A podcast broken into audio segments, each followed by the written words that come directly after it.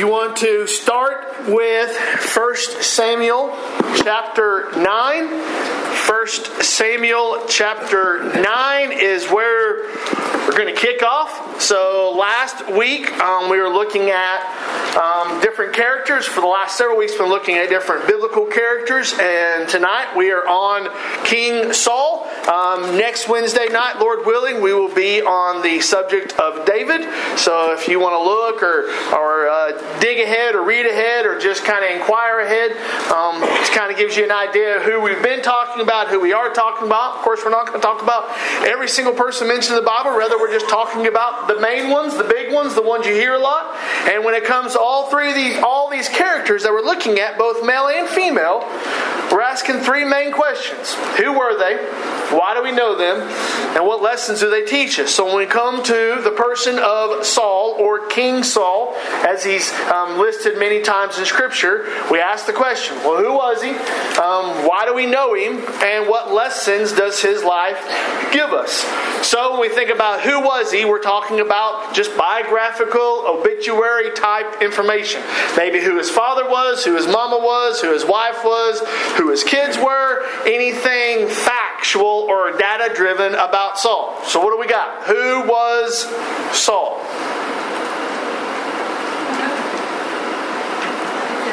Okay? Does anybody know his father's name? Kish. Kish. All right, so we get that out of 1 Samuel chapter 9, which is kind of why I say if you want to start in chapter 9, um, we get that in chapter 9 and in verse 1. It says, There was a man of Benjamin whose name was Kish, the son of Abiel, the son of Zeror, the son of Becorath, the son of Aphiah, um, a Benjamite, a man of wealth, and he had a son whose name was Saul. So, right there at the very beginning of 1 Samuel chapter 9, we get the idea that he, um, his dad's name was Kish, but then it also gives us an address of where he was in the whole. Um, if you would think maybe the setup of the 12 tribes. And so at this point, you had the 12 tribes of Israel.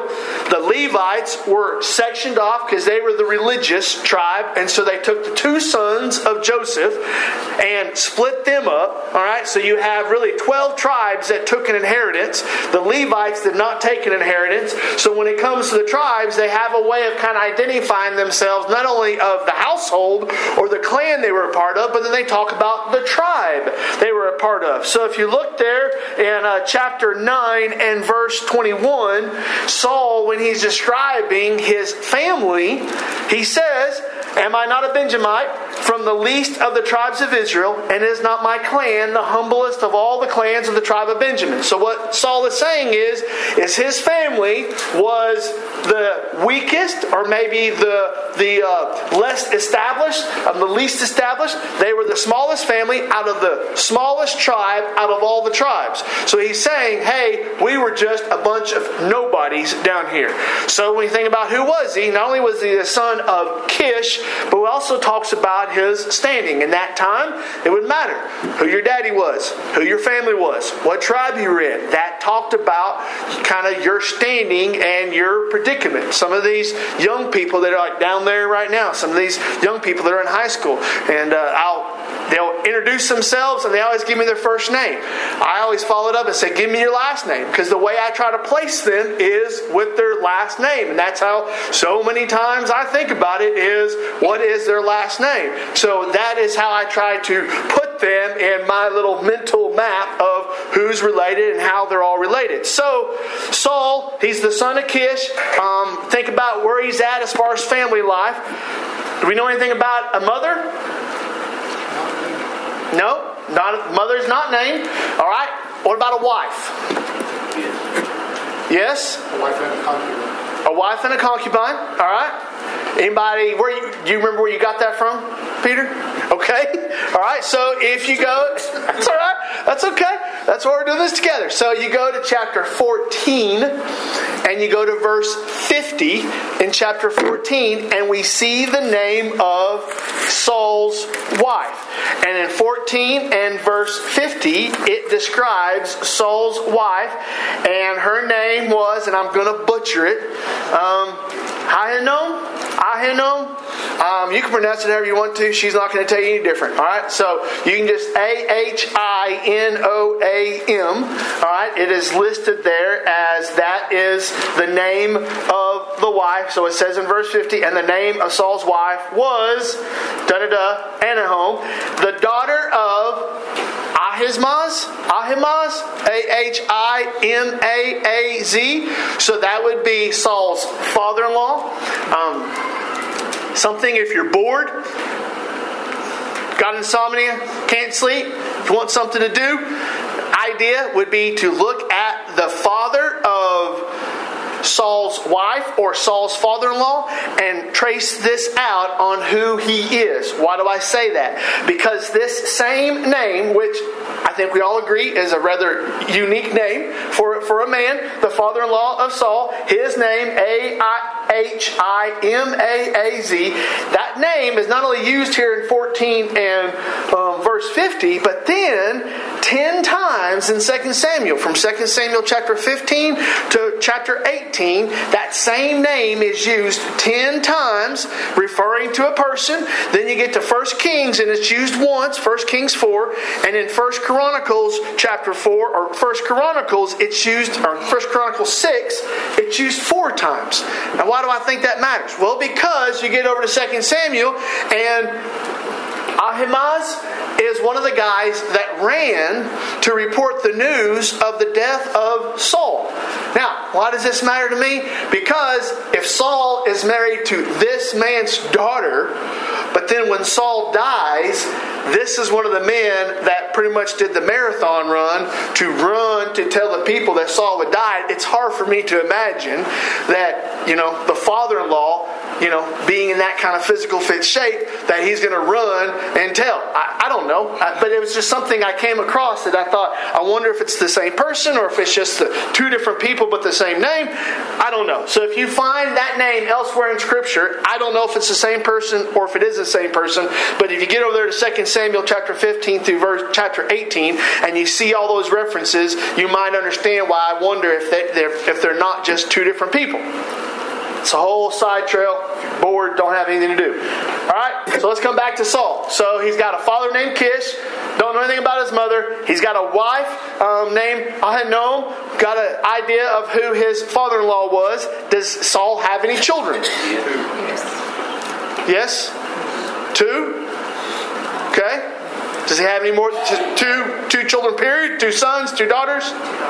Two daughters. He's got a concubine. Yeah. He, okay. Where do you see that at? In the Bible. Well, I, I, yeah. yeah. Wait, wait, wait, where is it? Uh, Okay. the- yeah, we don't. Yeah, Okay. we're all we don't remember. That's okay. So you said he's got two daughters and he's got Two some sons. sons. Three sons? Two sons. Two sons? Six. Three? Total five. Okay. Six. Th- six? He's got one son with his wife and two daughters, and then two sons with his concubine. Okay. Yes. Is that consensus? Yes? No? All right, so again, you look at chapter 14 and you look at verse 50. It says the name of blah, blah, blah. No, sorry, verse 49. The sons of Saul were Jonathan, Ishvi, um, Malchishua, and the names of his two daughters were the names of the firstborn was Merab, and the name of the younger, Michal. Now, Terry, where were you saying that you saw as far as the sons of the concubine? Just Here in the little notes in my Bible. Okay, that's a study note. Okay, yeah. So, so we know that he had children, all right, and we know that he had multiple children. Um, Jonathan is a son that is uh, very much in view later on. That's where you see in chapter four, uh, chapter fourteen and verse forty nine. The sons of Saul were Jonathan. The other two you don't see very much. Then when it comes to the two daughters, you know about Michal because she plays into the story later when it comes to David, um, but not a lot of known as Merab. But you know that he had at least a wife, concubine, and multiple sons and multiple daughters. Anything else we know about Saul? Fact wise, He was anointed by Samuel. he was anointed by Samuel, okay? The first king. What? The first king. That was okay. Okay, so um, and those two both can play really well into why do we know him. So this just kind of I'm going to start back in chapter nine, and we're just going to work through a, a chronological, if you will, just a timeline of why we know who Saul is. So we think about who he was. The second question is is why do we know him? What is it about Saul that would make him stand out where we would be sitting here in 2023 talking about this guy named Saul that lived thousands of years ago? So let's just kind of work timeline. Don't have a lot about his childhood. Really, when we pick him up, he is a young adult. It says in chapter 9 and in verse 2, it talks about his appearance. It said that he was handsome. Um, a handsome young man. There was not a man among the people more handsome than he. He was shoulders upward. From his shoulders upward, he was taller than any of any of the people. So, talking about his physical appearance, not only was he taller than everybody, but he was one hunk. Is that still a word? Hunk. Hunk. Okay, so he was just one studly looking hunk. All right, so okay. Well, I just I'm just trying to you know stay hip. So he's just the idea that he was a very attractive person. But then you look at 1 Samuel chapter nine and verse 15 is really where we get to know Saul. And why do we get to know Saul? Is because he was chosen by God. If you get there to verse 15, it says, "Now the day before Saul came," and I'm skipping some of this. You can go back and read it. But it says, "The Lord had revealed to Samuel, tomorrow, but this time I will send to you a man from the land of Benjamin, and you shall anoint him to be prince over my people Israel. He shall save my people from the hand of the Philistines. And so God was the one that chose Saul. It wasn't they had a popularity contest. It wasn't that they took nominations and they voted as a people. It wasn't that they had some type of a beauty pageant. It wasn't that he was some military general that had risen up through the ranks of government and uh, was popular in the people. He was pretty much a nobody. Samuel, they'd already rejected Samuel. Remember we talked about this last week. They'd say, Samuel, you're getting ready to die. Your two boys are crooked, rotten. We don't want them to be in charge of us. We want a king. Samuel says, No, you don't. They said, Yeah, we do. Samuel says, No, you don't. They said, Yeah, we do. And God said, Give them a king. So then the question is, well, out of the entire nation of Israel, who's going to be the king? And you can just imagine everybody kind of thinking about how they're going to bring this about. God comes in here in, in 1 Samuel chapter 9, and God's the one that picks him out. He was chosen by God. God said, All right, Samuel, tomorrow there's going to come a guy. He's looking for some donkeys that ran off from his dad's. Him and a guy, they've been looking for these donkeys. They're going to show up. You're going to tell him the donkey's been found. You're going to take him for supper. You're going to give him uh, the, the uh, place of honor at the banquet. And then after, well, maybe supper or lunch, could have my timing down, but after the meal, then you're going to anoint him king. Okay, so that's what happens in 1 Samuel chapter 9. God's the one that chose Saul.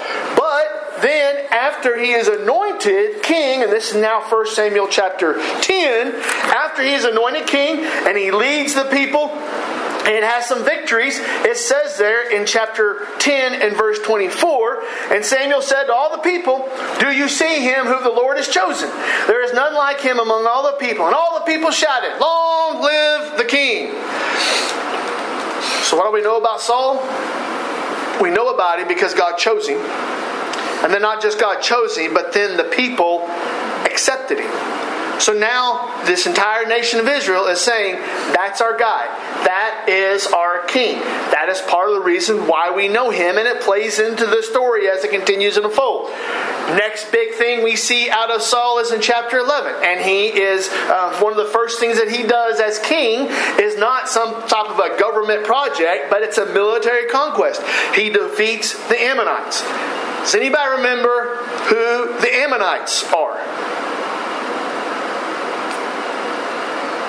You get an extra star if you can tell me who the Ammonites are.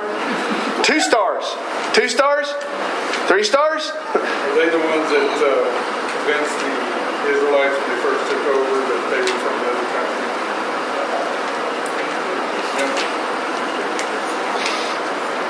Four stars? Four stars? Four stars? All right, so you may, uh, if you if you write anything down, you may write down Genesis chapter 19 and verse 38. So you remember, you got to go all the way back. You got to go back in your history Rolodex. Um, you got to go back. All right, so you've got Lot and his wife, and Lot and his wife have how many daughters? Two, right? So they have two daughters. They're down there in Sodom, right? And the angel of the Lord goes down there. The two angels show up and they say, We're destroying Sodom, right? And they get Lot and his wife and his two daughters and they're dragging him out of the city, right? The Lot's wife looks back behind her. She turns into the pillar of salt. Lot and his two daughters then escape. And as the story picks up in Genesis 19, they're now in a cave. Is any of this starting to ring a bell? All right, so now they're in a cave. And while they're sitting in the cave, you got daddy you got two daughters. Two daughters go, hmm, we need some kids.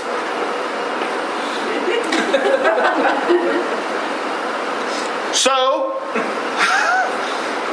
Jerry Springer stuff. So, oldest daughter gets dad drunk, sleeps with dad one night. Whatever reason, the next night, the second daughter gets dad drunk again. You'd think dad would like, hmm, I'm onto this trick. I know what's going on. Whatever. So the second night, younger sister gets dad drunk and also gets pregnant by dad. So now you have Lot, and he has now impregnated both of his daughters, and both of his daughters now have children, boys. And out of those two boys, out of the first daughter comes the Moabites. All right, comes the Moabites, and out of the second daughter, this is why I tell you Genesis 19 and verse 38 because out of the second daughter comes the Ammonites. All right? So, you say, why in the world does that matter, Spence? Well, because somewhere down the road they are related, okay? Now, obviously, they've gotten crossways since, all right? Obviously, they're not on the best to speak in terms of this point, but you get back to 1 Samuel 11, and you see whenever Saul is going out to destroy the Ammonites, you kind of have an idea. So now we know where the Ammonites are coming from. So he goes out, and that's chapter 11, and in verse 11, he destroyed he put, um, let's see, uh, well, verse 11 just says that he pretty much destroyed, he defeated all of the Ammonites. So you have a lot of people in Israel going, hey, this is our guy. He can military lead us. He's really good looking. All the girls like him, and he's taller. So when we're all sitting there in formation, he can see in front of us because he's all he's ahead of us. He's taller than all of us. So they're like that. That's our guy. So then you get down to chapter 14, and you see another picture of why um, he was the guy. Why why we know about him because of his military victories. Chapter 14, verse 47. When Saul had taken the kingship over Israel, he fought against all of his enemies on every side against Moab, against the Ammonites, against Edom. Who's Edom? What? Esau. Esau, that's right. So you have the descendants. So he talks about he fought, he fought against the Moabites, all right? That's Lot's son slash grandson. All right, so he fought against the Moabites. Then he fought against the Ammonites, another one of Lot's sons slash grandsons. Then he fought against Edom, and then he fought against the kings of Zobah and against the Philistines. And wherever he turned, he routed them, and he did valiantly. And he struck the Amalekites and delivered Israel out of the hands of those who plundered them. So what the scripture is recording is that everywhere he went, he was having military victory over and over and over again. And so as the scripture is unfolding, we're just seeing this guy, and he is on a roll. If he is at the casino playing dice, he's like he cannot lose. See, that's good. Just a lot of you looking like I don't know what he's talking about. That's that's good. That's good. Some of you are lying, but some, but most of you, I'm going to take the most of you that you that you're actually being that you're actually being serious. You have no idea what I'm talking about. That's good. All right. So so the reason why we know about him, all right, because he's just on a um, whale of a roll, and in that time it wasn't like they had borders set up and sovereignty. I mean, it was just one of those things that you had to defend your territory, you had to defend your people, and so when he is rising up and he's raising up Israel's not only their prominence but to their power power and their ability to exercise their influence with their people around them. So everybody is like, hey, we're on Team Saul.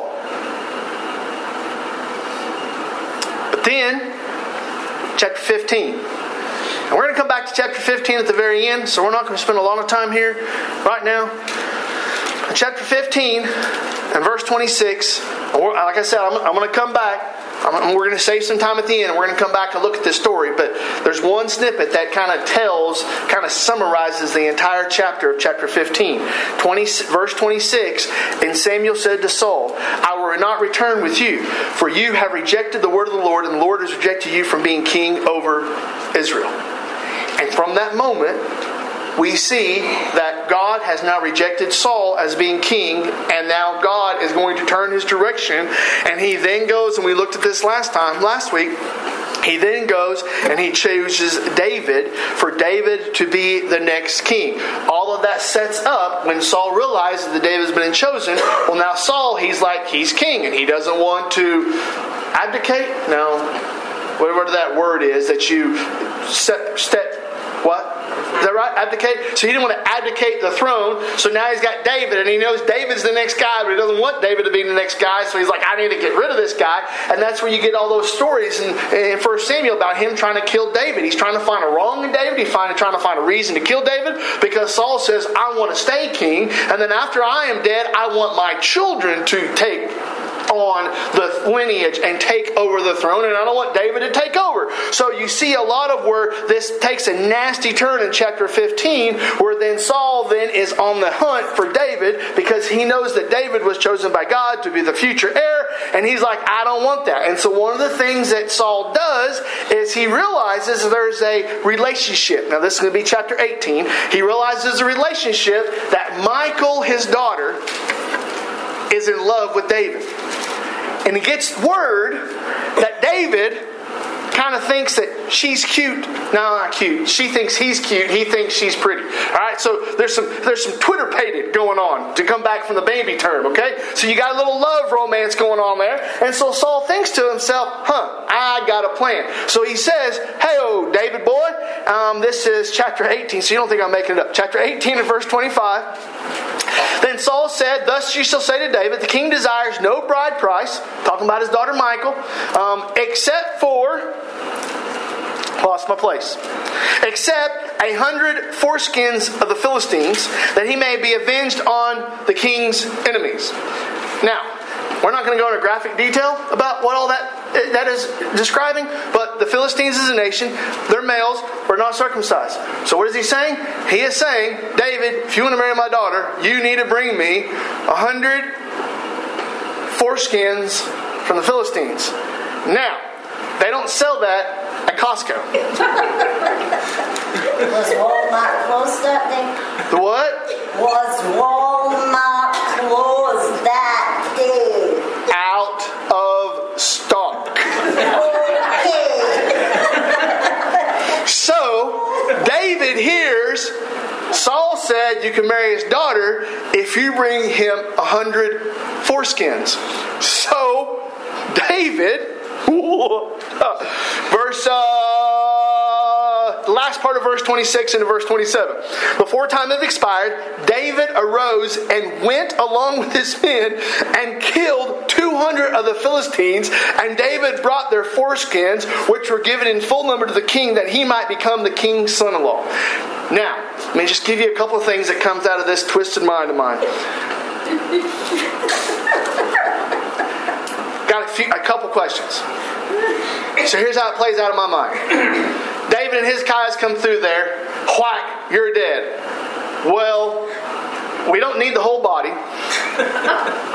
We just need a part. So who's going to do that? Remove the part.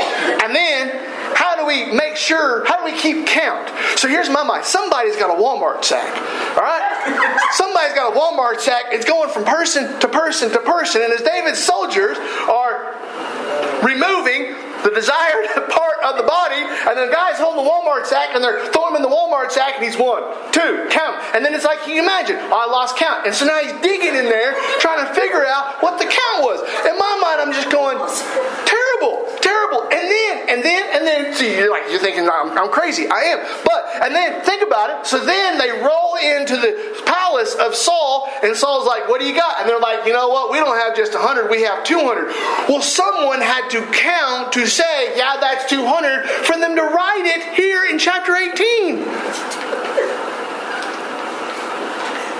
Now, if you want to be known as the guy that killed a bunch of guys so you could rob from their private parts, you go right ahead.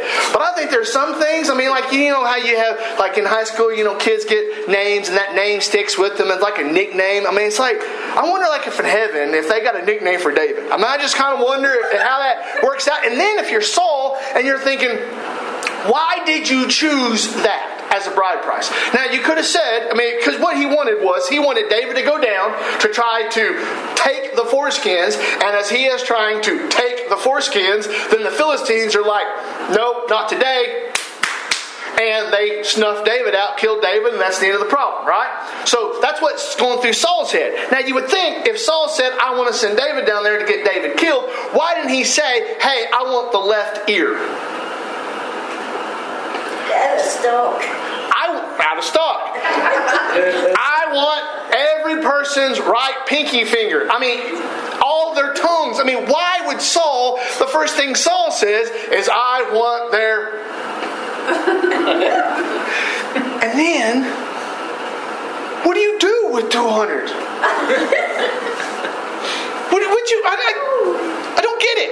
I don't get it. But part of the story, and I think it's something that sometimes you know you hear people say, "Oh, the Bible is boring. Oh, I don't understand the Bible. Oh, the Bible, there, there's nothing in it that I can relate to, that I can that I can find enjoyment in." There's all kinds of story in the Bible that you're looking at this going, "What? I don't understand it. I don't get it, but it's there, and that means it's true, and that means there's a reason that God puts it in there for us." So he tries to kill David several times. He ends up being talking about Saul again. He ends up being the father-in-law of David because David then marries Michal, and then chronologically, you get down there to chapter 32. Chapter 32 is, sorry, chapter 31. Chapter 31 is the last chapter in 1 Samuel. All right, so this, the, the whole 1 Samuel ends with the death of Saul. And then 2 Samuel opens up, and that's kind of the, the main focus of 2 Samuel is on David. So you have Saul, that's why we know him, because God chose him, because the people accepted him, because of his military conquest, um, because of his military victories, disobeying God, father in law to David, tried to kill David multiple times, but then the way he dies. Mm, cha- chapter 31 and verse 2. the Philistines overtook Saul and his sons, and the Philistines struck down Jonathan and um, Abinadab and Malchishua, the sons of Saul. And the battle pressed hard against Saul, and the archers found him, and he was badly wounded by the archers. And Saul said to his armor bearer, Draw your sword and thrust me through with it, lest these uncircumcised, these weren't the ones that David talked to, lest these uncircumcised come and thrust me through and mistreat me. But his armor bearer would not do it, for he feared greatly. Therefore Saul took his own sword and fell upon it. And when his armor bearer saw that Saul was dead, he also fell upon his sword and died with him. Thus Saul died, and his three sons, and his armor bearer, and all those men on the same day together. What a sad ending to this life. Now, Saul was told, he was told by Samuel, if you remember, whenever Saul goes to the witch at Endor and says, Get me Samuel, Samuel comes up and he goes, hmm, Yeah, you didn't want to bring me back from the dead. You're going to die. All your sons are going to die all at the same time. Samuel had predicted this. But still, Saul is sitting there and Saul watches his three sons die and he knows if the enemy gets a hold of him, he's scared of what the enemy is going to do for him. And so then he ends up committing suicide. And this whole idea that you fall on your sword is just something that really um, is such a sad way to die. Now, we don't know exactly, well, I wasn't there, but I'm assuming you take the sword and either you thrust it through or you set it in such a place that when you fall on it, it impales you and stabs you. But what happens if you miss? Pick yourself up and do it again. Well, you might pick yourself up and do it again. I mean, I just kind of sat there and think to myself, or was it instantaneous, or did you sit there and, I mean, have a sword coming through and all of a sudden sticking out your backbone and you're alive for 30 minutes while you're writhing in pain and you're bleeding out? What a miserable way to die. And he asked his armor bearer, You do it. His armor bearer's like, No. What a sad way to go. All because. All because. All because. All because. And we'll get to that in a minute. But what a sad, what a sad way to die. You know, there's some lives that you see that you just think they deserved a better ending than that. For Saul and his military conquest and all of his military experience, I mean, at least die mano a mano in a sword fight. At least die with an archer that takes you right through the skull. I mean, at least die in something heroic, magnificent. I mean, at least die. What was the, oh, I'm going to butcher the name, starts with an A, it wasn't Abimelech. It was the guy that was going against the tower, and the woman threw the millstone out from the tower, and it landed on top of his head. I mean, at least die. I mean, at least something. I mean, like where somebody's like, yeah, he, it was a rough way to go, but he, you know, I just think how sad, how sad of an ending. Now, I'm not saying that Saul was an upstanding model of the kind of people we should be, but at the same time, for everything that he had accomplished, everything that he had done, his whole influence in the nation of Israel, and then to die by committing suicide. So, kind of think, why do we know him? All right? Anything else that may that I might have missed or that pops out to you as far as that sticks in your mind as far as why do we know who Saul is? Anybody else? Okay, so let's go back to chapter 15. So let's talk about some lessons. Some lessons that he teaches us. All right, so you go back to 15.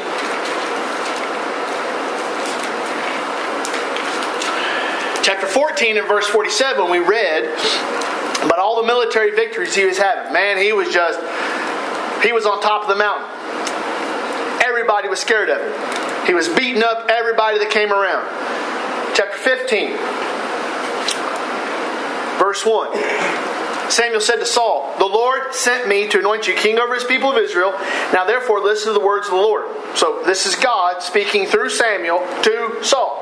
Verse 2 Thus says the Lord of hosts, I have noted what Amalek did to Israel in opposing them on the way when they came out of Egypt. Now go and strike Amalek and devote to destruction all they have. Do not spare them, but kill both man and woman, child and infant, ox and sheep, camel and donkey. Now, does anybody remember why God has a grudge, grudge against Amalek? They ambushed the end of the people, taking out women and children instead of actually fighting, face, facing the men. Right? So where do you remember in the Bible where we see Amalek first show up?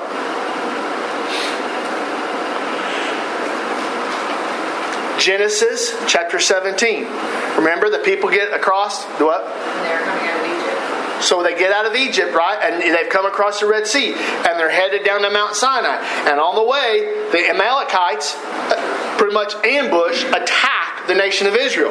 Moses is like, Joshua, get you an army together. Joshua grabs an army. They're down in the valley. Remember this? They get down in the valley and they're fighting. So this is, uh, I'm not, I shouldn't say, I should, yeah, it is Exodus. So they're down there, Exodus 17, and they're down there, and as long as Moses has his hands up, Joshua and the people are winning, right? Hands get tired, they lift him up. That whole story right there in Exodus chapter 17. But these are the Amalekites, okay? So even though Joshua beat the Amalekites, he did not completely eradicate the Amalekites. So it's like God said, All right, Saul, now here's what I want you to do. I want you to go and I want you to completely wipe the Amalekites out of the neighborhood, completely eradicated. And he says, God says through Samuel to Saul, go and strike them to devote destruction, all that they have. Do not spare them, but kill both man and woman, child and infant, ox and sheep, camel and donkey.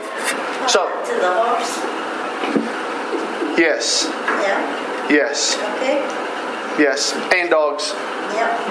Lots of dogs.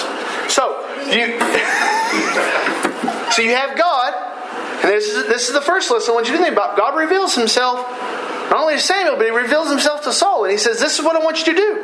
That's what we have when we have the Bible. We have God's revealed Word to us. God says, "This is what I want you to do. This is what I don't want you to do. This is right. This is wrong." God reveals Himself to us the same way that God revealed Himself to Saul. So Saul didn't walk away going, "Hey, I wonder what I'm going to do tomorrow. Let's take a poll." No, Saul walked away saying, "God wants me to do this." And God does the same thing for us. God reveals it in His Word and says, This is what you should do. There's not a single one of us that have any excuse to wake up in the morning and go, I have no idea what God wants me to do today. Because God has very clearly told us. He wants us to love Him, He wants us to love other people, He wants us to tell people about Jesus, He wants us to be faithful to the kingdom. I mean, there's all sorts of things and all sorts of places where God tells us what He expects for us. So God reveals Himself to Saul.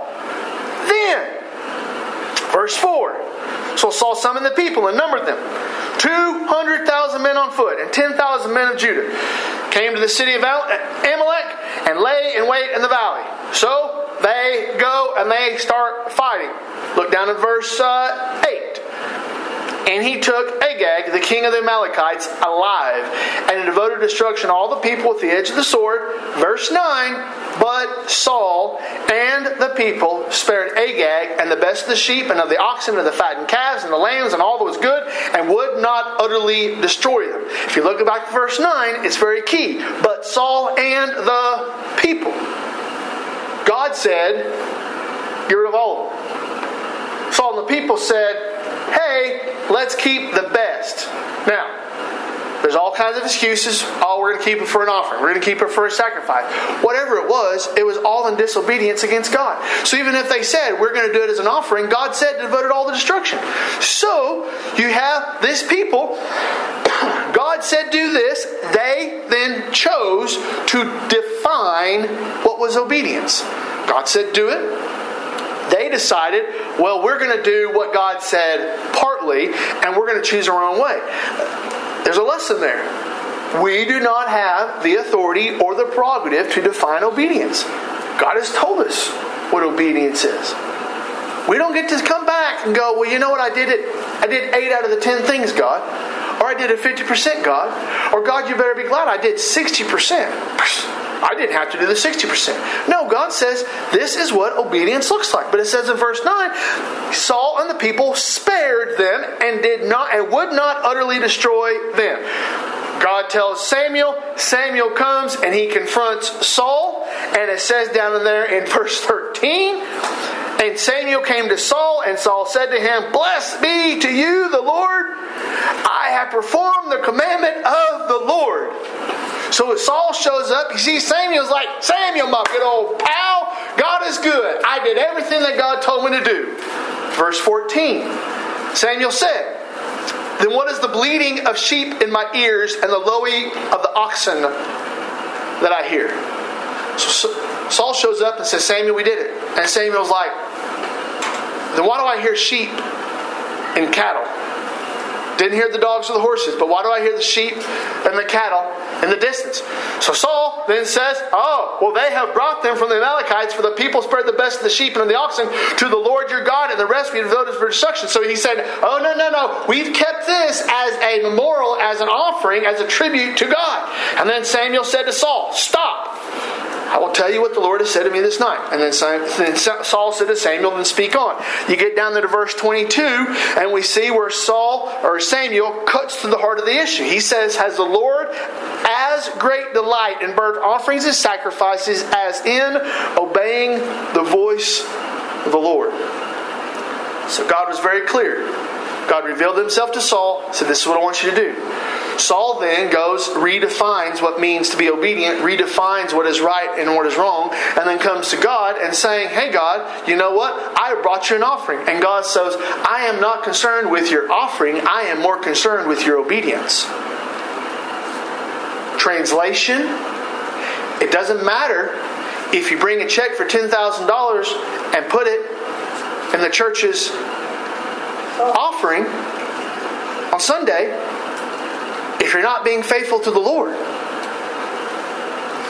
You're not going to outgive your sin. And that's the issue that Saul is in. Saul is sitting in a situation that he didn't do what God had told him to do, even though he knew exactly what God had told him to do. And Samuel is going, You're missing the point.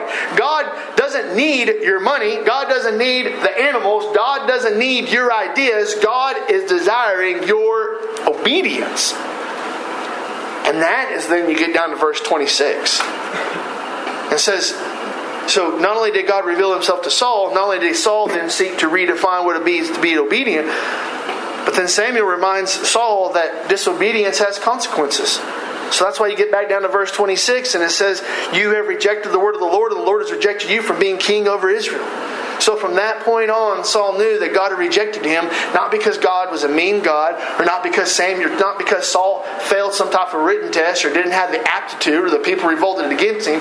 God rejected him as king over Israel, and that was a lasting consequence. Even though Saul um, has some type of a heart of contrition to Samuel, we don't see, at least I don't see, in the remaining pages of First Samuel, where he then repents and confesses himself to God. He admits his wrong to Samuel, but he never really gets down there and begs for mercy from God. However, God says there is a consequence for your disobedience.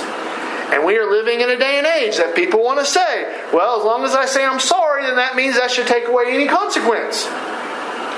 No, there's always still consequences for your disobedience. I get pulled over. What? Do you know how long from the time he was anointed till God said that? I do not. Because it doesn't give us timestamps. We can we can guess. And maybe some of your study Bibles, maybe there's some scholars that um, looked at extra biblical sources. I mean, because you have historical writers and maybe they're trying to cross reference stuff. But Not um, even if it was like uh, a year or five years or nothing. Yeah. I, I don't see. I, I didn't come across anything, Harold, as far as a timestamp of it had been ten years or five years or twenty years. Um, you know what? I get I get pulled over by the police. I can tell the policeman, police person. I can tell the police person, I'm sorry that I speeding. That police person can still give me a ticket. But I can be sorry, and I can even think I shouldn't have done that, dummy. I can even be remorseful. There's still a consequence. And, and And you can get away with it sometimes. sometimes, And then, but eventually, we're living in a day and age that we are increasingly a people that think, well, there should not be consequences for my actions. And we're reminded all throughout Scripture that our disobedience carries consequences. And those consequences may be a, a day, those consequences may be a week. We have no idea how long those consequences may last. And we're not we do not get to determine the length of those consequences. We are at the we are at the whim of God at that point. But we're reminded, and there's a lesson there. God reveals his word to us. And then when we try to redefine obedience, consequences may come. And I think we need to be reminded when we think about Saul, we think about the way he died, we think about how sad. All the things he had for him. I mean, he was the first king of Israel. Pretty much he could do it, and nobody could come in and go, Saul, we haven't ever done it like that before. Come in and they say, Well, you know, the last guy, he did it this way. I mean, he was the new guy, and everybody loved him in chapter 14. Everybody thought he was the greatest guy in the world, that everybody was on his side. Even in chapter 15, when he went down the Amalekites, he, it wasn't like that all the people said, No, we are not going to destroy everything. He could have done whatever he wanted to. He had the freedom, he had the opportunity, and he had the availability to be completely obedient to God. But he chose to reject the word of God. I think it's sobering to think about all the times that I've rejected God's word.